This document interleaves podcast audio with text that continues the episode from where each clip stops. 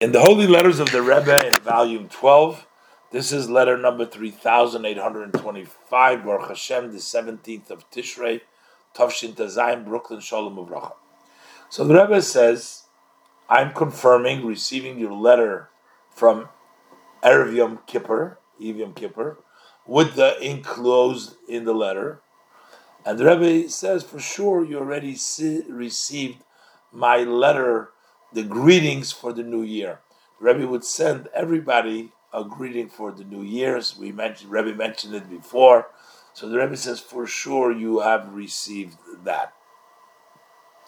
Now the Rebbe uses a very interesting language, which is used sometimes when you say, "Well, I'm very happy with what you write to me, but I'm also very, uh, very sad." In other words, on one hand, like the Rebbe is saying, well, all the promises that you are going to in the future, you know, I'm very happy that you're going to, but the Rebbe says, I wish you would already uh, been doing it, not for the future. Let's see. The Rebbe says, while there is joy in my heart, on one hand, uh, and that is because you decided to put the effort in beli neder without a vow, and with a additional effort in order to fulfill my wishes as it relates to the reshet, to the network of the schools over there, and to be a proper shaliach, you're going to be an agent to contribute to the advancement and the improvements, etc. That's so nice, the Rebbe says and I'm so happy that. However, the Rebbe says, on the other hand, there is crying stuck in my heart. On the other hand, I'm because everything that you said is all in the future. You're saying it in the future. So, like the Rebbe said, in a way, I wish you would have not decided to do it in the future, I wish you've already, you would have already been doing this already. So the Rebbe says, all matters of holiness, every in every moment, every instant is precious, as brought down in many Sephorim.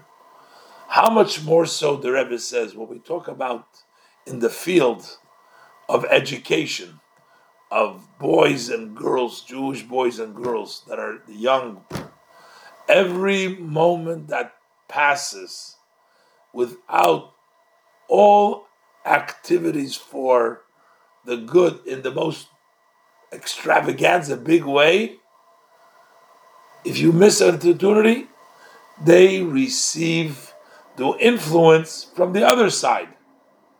And from those winds that are blowing in the street.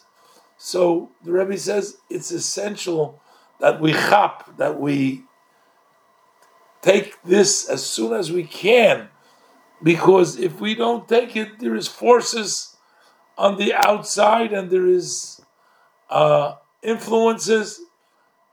It's a shame to allow it.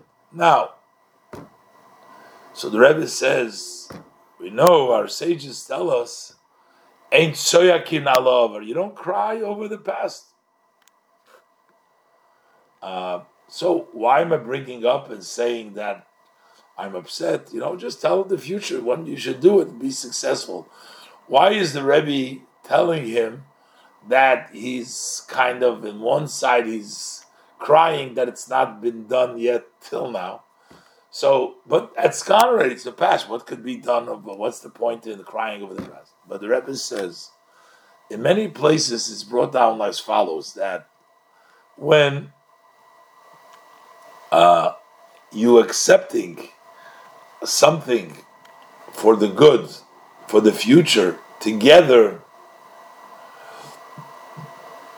with uh, the uh, at the same time that you regret the past. So when you're trying to uh, like do teshuva and accept, you know, that in the future you won't do it again or whatever, you'll be better. it has to come together with the regret of what took place in the past.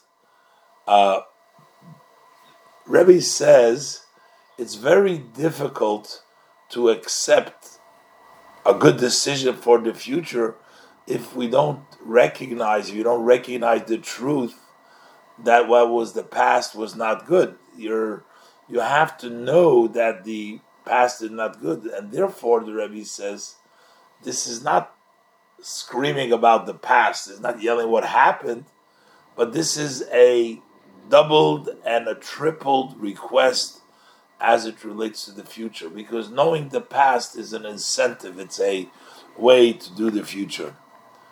Knowing that the past was not the way it should be will help you make a very good decision for the future. The Rebbe says, doubled and quadrupled request for the future.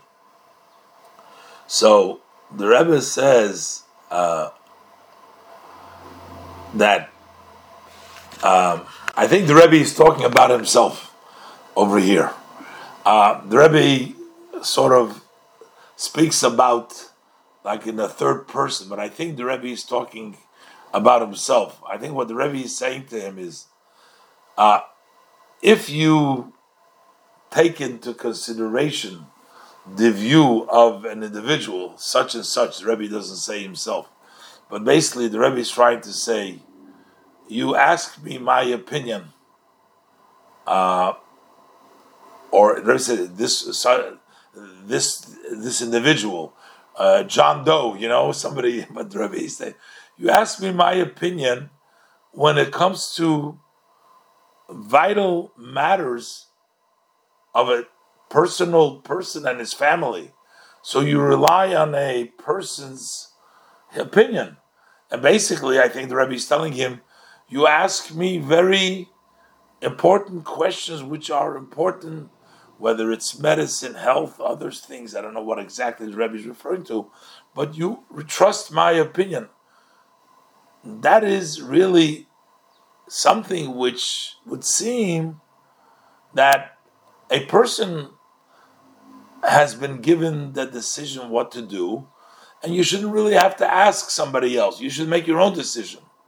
But yet, you ask, you ask somebody else's opinion, you trust him, and you know the Rebbe is going to give you the right answer. So for sure that you should consider that person's opinion when we talk about general matters. And in a details which he's not in a, side, in other words, there's no, uh, he, it, it, it doesn't affect him, he's not a party to it. So therefore, he is able to really uh, judge, evaluate the situation without any tilting, without any bribery. Uh, meaning, the Rebbe says, my view, I'm on the side. I'm not in the office over there. Apparently, there were some objections to some in the offices over there, you know, in the delay. The Rebbe says those people that are there, who are live there, and they are in the thick of it, in actuality. Basically, the Rebbe is saying, if you trust me in your personal matter, trust me in this, we have to go ahead and make sure to support and advance and improve the Reshet immediately with double and quadrupled uh, requests, the Rebbe says, to go ahead and get to work at it. And every minute to lose is uh, something which is very important because kedusha in general you need right away, but the education there is forces pulling the other side, so you have to do it as soon. The Rebbe says ends the letter that he wishes him that in the letter that follows you will be able to give me good news in all the above and in all the other aspects, matters that are mentioned in your letter, and the Rebbe blesses him with the blessing for the holiday. And here again, because of the sanctity of the holiday, the Rebbe did not come uh, on this, did not sign it, and the secretary signs it in the Rebbe's name uh, as the secretary. So here you see, Rebbe wants everybody to do, to do, to do, and apparently this person had influence maybe in the offices over there, maybe he had uh, the ability, and the Rebbe says, uh, sorry that didn't work out yet. I should have, but Rebbe said if you get the sense of the urgency, maybe you'll work harder, you know, in the future, uh, seeing what hasn't been done.